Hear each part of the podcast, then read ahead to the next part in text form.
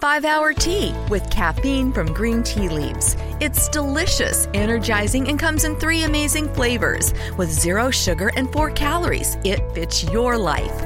With its compact size and portability, it goes where you go to the campsite, the hiking trail, the beach without weighing you down.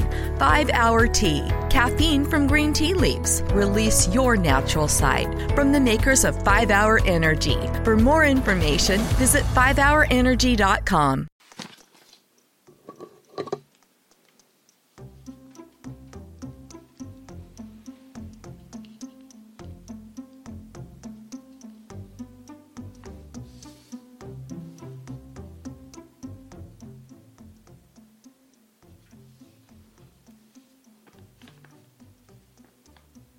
Benvenuti a Start, la trasmissione di quello di arte, blog, radio, podcast dedicata alla storia dell'arte in anteprima nella diretta su Spreaker fuori orario e scaricabile dal sito www.quelladiarte.com dove troverete anche qualche utile immagine di riferimento. Vi ricordo che è possibile segnalare il vostro gradimento con un semplice like o con un commento oppure condividendo quello di arte sul social network che preferite.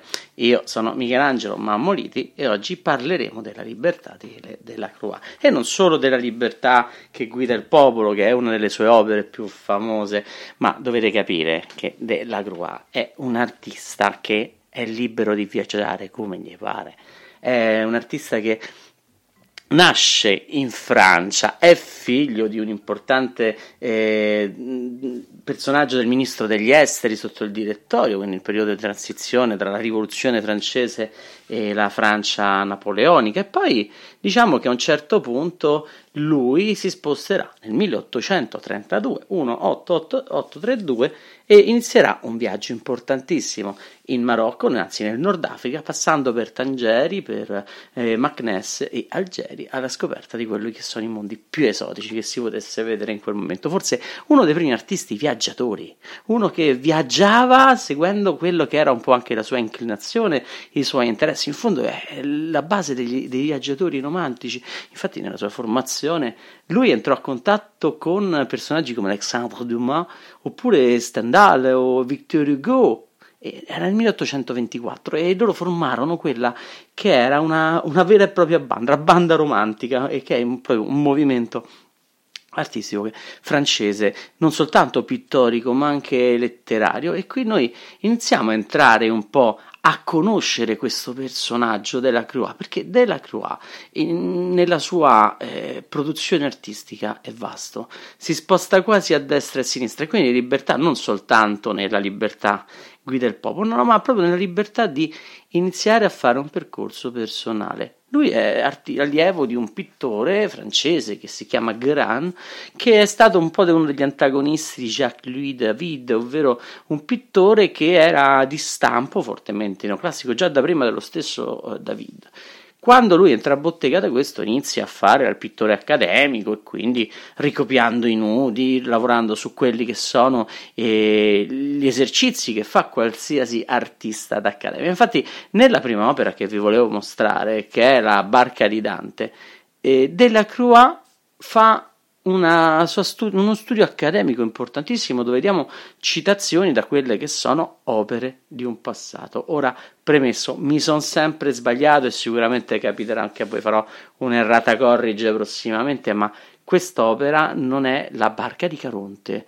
Tutti quasi si dimenticano il canto 8, e me lo dimentico anch'io molto spesso, in cui eh, Dante sta attraversando con, con Virgilio quello che è il, il, fiume, il fiume davanti alla città di Dite e là incontra Flegias che è il, un figlio dei, di, di, Zeus fondamentalmente che è all'inferno e traghetta anche lui le anime dannate sempre nel, nel, eh, nell'inferno dantesco e qui ecco fa l'incontro poi quello famoso con Filippo Argenti che gli vuole ribaltare la nave. Ecco, la barca. Qui abbiamo la scena rappresentata del momento dell'attraversamento, che non è un attraversamento come quello di Caronte, che è stato un po' più tranquillo, in fondo hanno pagato il dazio. Questo è stato un attraversamento faticoso, molto pericoloso, proprio per le anime dannate che cercavano di ribaltare questa nave. Ovviamente i riferimenti qui sono tanti, più diretto è quello al quadro dell'amico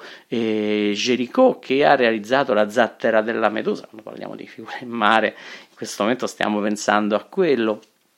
E qui, in questa barca dantesca, poi fate voi se, se è Caronte o meno, c'è già l'interesse a raccontare quel rapporto tra vivi e morti, i vivi nella parte bassa del, i, scusate, i morti nella parte bassa del quadro, che sono le anime dannate che si aggirano in questo fiume, e sopra ci sono i vivi che cercano di mantenere insomma in salvo la barca. Da destra c'è appunto Fleggias, che è uno studio accademico importante che fa della crua proprio del torso del Belvedere, una delle opere di riferimento che dal 1503, da quando è stato trovato, è diventato uno dei punti nevralgici de- della storia dell'arte, un prototipo di bellezza antica che molti artisti hanno saputo adoperare, partendo da Michelangelo stesso che era lì nel 1503 a Roma, quando sul Colle Oppio, praticamente sulla Domus Aurea, è stato ritrovato il torso grosso del Belvedere.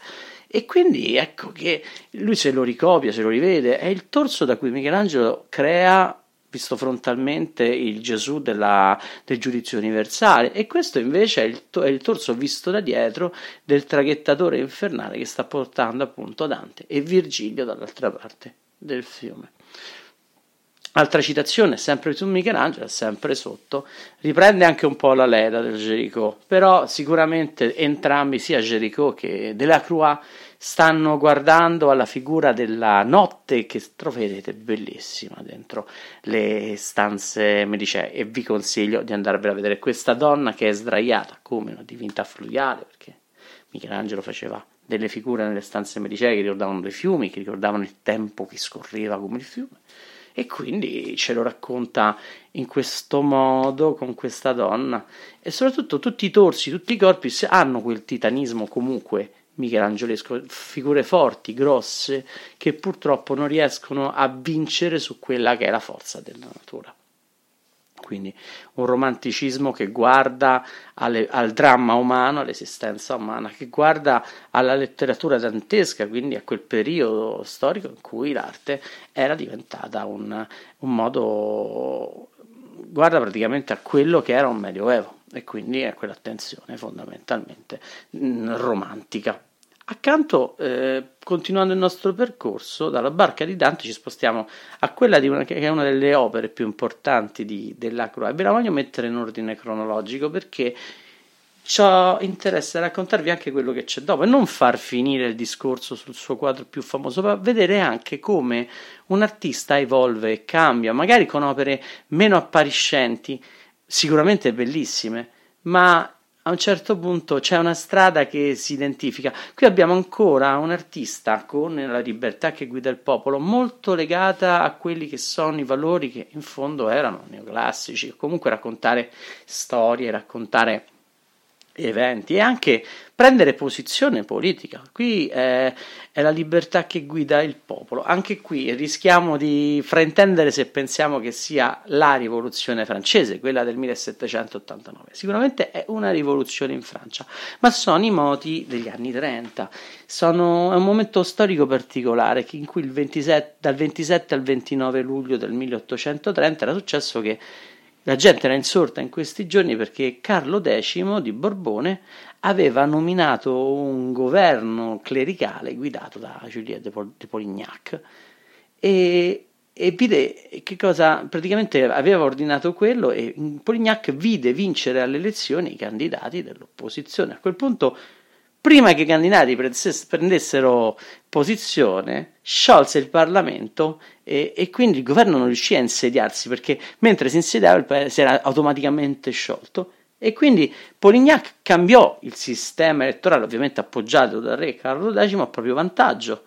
E, e praticamente i parigini iniziarono a insorgere. E soprattutto successe in questo momento che con questo cambiamento delle regole del gioco eh, Polignac aveva cambiato anche, aveva bloccato anche i sistemi di comunicazione e di stampa, quindi quasi un periodo molto simile a ciò che stiamo vivendo adesso, quindi la stampa non sappiamo più se è libera eh, e già all'epoca si capiva che c'era una potenza in questo quarto potere che, eh, che stava emergendo. Lo stesso Polignac cerca di, di censurare quello che, quello che si sta dicendo in giro. Ecco, il popolo insorge, è violento, potente, e qui è rappresentato anche con una certa allegoria. Infatti, la prima figura che sporge è quella della Marianne.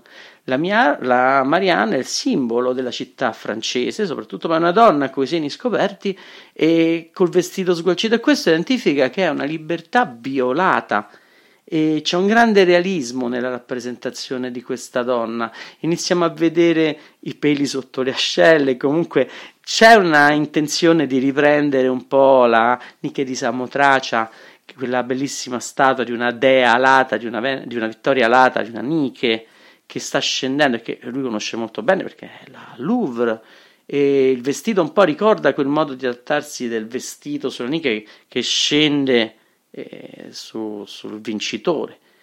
In questo caso la, la Marianne sta tenendo una bandiera sollevata in alto che diventa quasi la punta di un ipotetico triangolo virtuale. Qui giochiamo sempre con i triangoli da quando abbiamo iniziato a parlare della zattera della, della Medusa di Gerico. E qui abbiamo nuovamente, come nella barca di Dante, anche qui un'impostazione dal basso verso l'alto, un'ascesa dalla parte bassa dei morti verso su degli vivi, degli insorti, che diventano lo spirito patriottico. Quindi c'è un exempla virtutis, se lo vogliamo vedere con l'idea neoclassica, ma sicuramente c'è una volontà di presa, di possesso nazionale popolare che, che i francesi ovviamente in Francia eh, insorgono perché è nella loro, è nella loro natura tutto questo c'è una bellissima pittura di tocco. Notiamo che eh, un quadro così, Gerico, si sta staccando da quella che è la pittura neoclassica fatta da un disegno di tutto contorno, da quell'impostazione anche accademica, anche nella rappresentazione dei vari personaggi, non c'è più,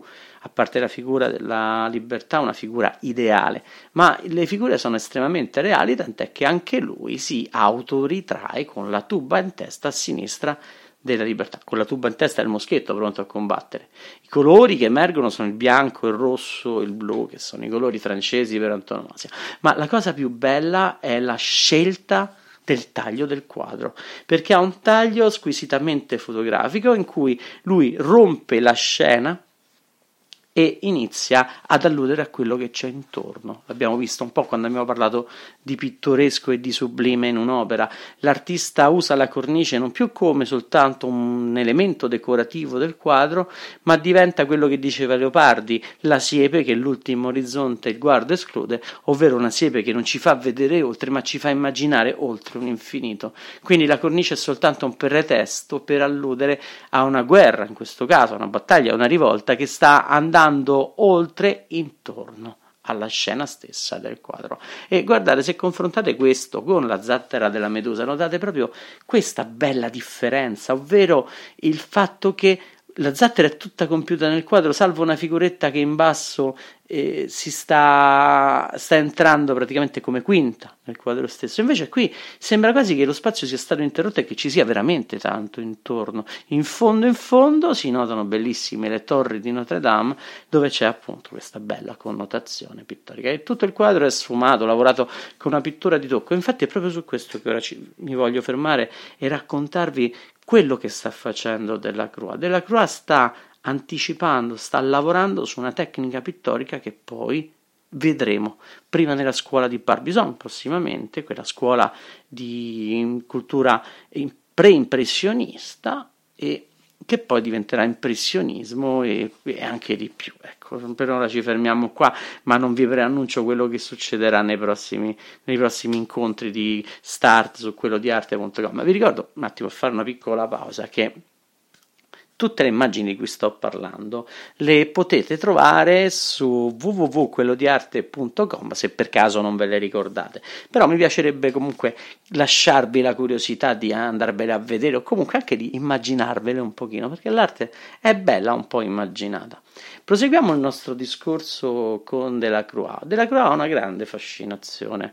Lui è innamorato di quello che è un mondo orientale Lui dipinge negli anni 20-30 in Francia, poi ho detto nel 32 inizia a immaginare, anzi inizia realmente un viaggio che va verso il Marocco, ma poco prima realizza quella che è la morte di Sardanapalo. Sardanapalo era un, un re assiro a Surbanipal che prima di essere eh, catturato decide di farsi uccidere, così tanto per gradire fa uccidere anche tutte le sue mogli e i suoi cavalli.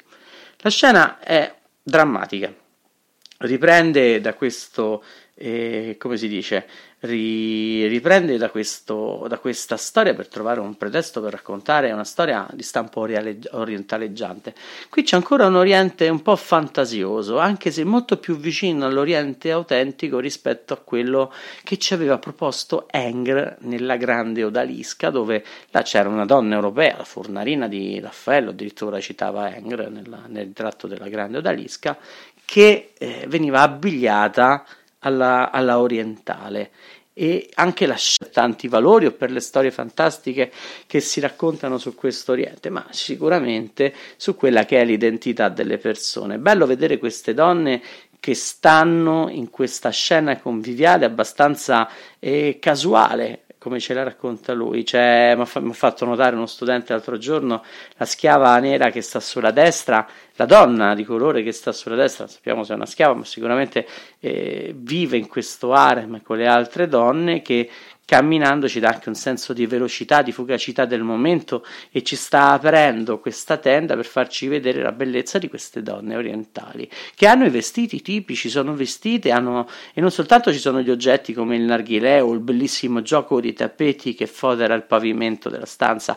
Se guardiamo dietro, è bellissime le maioliche sul muro, quella bella porta rossa dietro. È un ambiente, è un mondo che ci sta raccontando Eugene Delacroix, un mondo che è lontano ma diventa estremamente vicino, forse un grande reporter di questo mondo fatto di profumi, essenze, colori, luci, riflessi e tutto quello che può venirci in mente guardando un'opera del genere. Andando avanti lui ritorna in Europa e questa fascinazione per un mondo orientale rientra e una delle prime opere è proprio quella del rapimento di Rebecca, che realizza non tanto poco dopo, però consapevole di questo mondo. La storia la prende dall'Ivanhoe di Walter Scott e praticamente c'è il rapimento della, eh, della, di Rebecca, figlia dell'ebreo Isaac, eh, che aveva aiutato Ivanhoe. E questo eh, avviene da parte dei due saraceni, quindi ovviamente riporta quell'idea ebraica, della, eh, scusate, orientale della storia, non soltanto della storia ebraica, la scena è molto più concitata rispetto a quello che avevamo visto nella barca di Dante.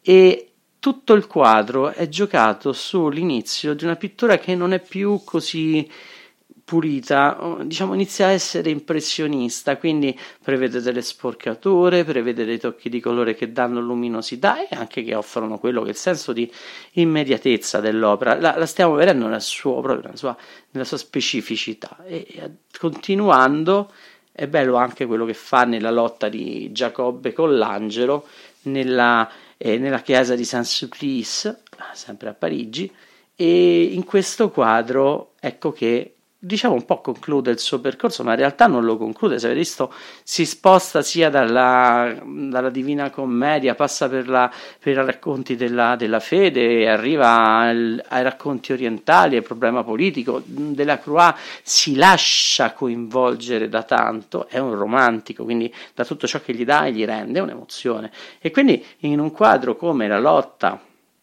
di Giacobbe con l'angelo in un affresco, scusate, o meglio, in una pittura moraria a olio e cera su intonaco, quindi una pittura moraria vera e propria, dipinge come se fosse già un impressionista. La storia racconta di Giacobbe che incontra un angelo, non sa che un angelo lo lotta, fa una lotta con lui e, e là ovviamente c'è una volontà dietro di Dio di far capire a Giacobbe la, la potenza divina e quando vince la lotta, perché l'angelo gli ha dato possibilità di vincere, allora a quel punto lo stesso, eh, lo stesso Giacobbe verrà soprannominato da Yahweh stesso Israele, colui che lottò contro il Signore e vinse, ovviamente per volontà del Signore, dimostrando il Signore che è Dio che eh, Giacobbe poteva vincere solo se Dio lo voleva. Comunque, parte la storia biblica che c'è dietro, il racconto che ci fa vedere questa scena drammatica della storia ebraica noi vediamo una natura che diventa prima protagonista dell'opera e quindi con questa opera che, che conclude un po' il nostro percorso su Delacroix ci riconduciamo a quel rapporto tra pittoresco e sublime nella pittura romantica in cui la natura diventa parte integrante e vera protagonista eh, dell'opera d'arte. Quindi qui possiamo lasciarci ai nostri racconti, ai nostri incontri e volevo ricordarvi che Start finisce qui. Avete ascoltato quello di arte blog radio post, podcast e vi ricordo che questa puntata la troverete in podcast su Spreaker, iTunes, Spotify, SoundCloud e sul canale YouTube di Quello di Arte. Inoltre sul sito www.quellodiarte.com troverete anche qualche utile immagine di riferimento. Per questa puntata volevo ringraziare innanzitutto Jerry Longo che ieri sera mi ha dato la possibilità di partecipare al suo show online su R102 che troverete poi in diverse repliche. A breve vi metto, vi metto un, un, articolo sul blog con tutte le repliche che ci saranno in settimana. Poi appena Jerry Longo mi ha promesso mi manderà quello che è la traccia audio del nostro fantastico incontro perché devo dire è stata un'esperienza veramente unica perché io mi sto affacciando a questo meraviglioso mondo della, della, radio, ma Jerry devo dire che mi ha dato un punto di osservazione diverso, estremamente importante. Spero di fare tesoro di questa esperienza soprattutto nella sua radio. Ora io volevo anche ringraziare in questo caso Mr. Al che ha fatto la sua donazione sul blog per il crowdfunding di quello di arte blog radio podcast in cui sto cercando di raccogliere i fondi per comprare un po' più di materiale tecnico per darvi un suono migliore, un audio migliore, riuscire a interfacciarmi con quelli che sono diciamo altri strumenti come i cellulari per fare, iniziare a fare qualche intervista, qualche chiamata, qualche cosa in più rispetto a queste, eh, questi incontri che vi raccontano la storia dell'arte. Quindi anche Mister Hall lo ringrazio. So per esteso che è uno studente, quindi io non voglio soldi dagli studenti, anche perché poi entrerei in un terribile conflitto di interessi. Quindi, caro Mister Hall, sappi che a breve questi soldi ti verranno restituiti nella scatola dei 100 giorni che farete con la vostra classe. Detto questo, se avete ascoltato questo podcast e se vi è piaciuto, se avete qualche curiosità o se desiderate approfondire un argomento, mettete un like o lasciate un commento qua sotto oppure cercate quello di arte su YouTube, Twitter, Facebook e Instagram. Per il resto non mi resta che salutarvi, vi ricordo che ci vediamo la prossima volta e ricordate che l'arte si vede, si sente, ma soprattutto si, si ascolta. Mi sono sbagliato, vabbè non fa niente, è sempre la solita, si vede, si ascolta e si sente. Buongiorno a tutti! 5 Hour Tea with caffeine from green tea leaves. It's delicious, energizing, and comes in three amazing flavors. With zero sugar and four calories, it fits your life. With its compact size and portability, it goes where you go to the campsite, the hiking trail, the beach without weighing you down. 5 Hour Tea, caffeine from green tea leaves. Release your natural side from the makers of 5 Hour Energy. For more information, visit 5hourenergy.com and then she told me that her granddaughter. John, are you listening to me? Of course I am, Mom. Well, then why are you on your phone, ignoring your poor mother who only loves you and wants to spend time with you? I was doing some banking on the Wells Fargo mobile app and I got carried away. Pay your bills? Done. Check your balances? Done. Deposit checks? Done. Even send and receive money? D- are you updating your status right now? Hmm? With the Wells Fargo mobile app, it's easy to get banking done. Learn more at wellsfargo.com slash getbankingdone. Wells Fargo Bank, N.A., member FDIC.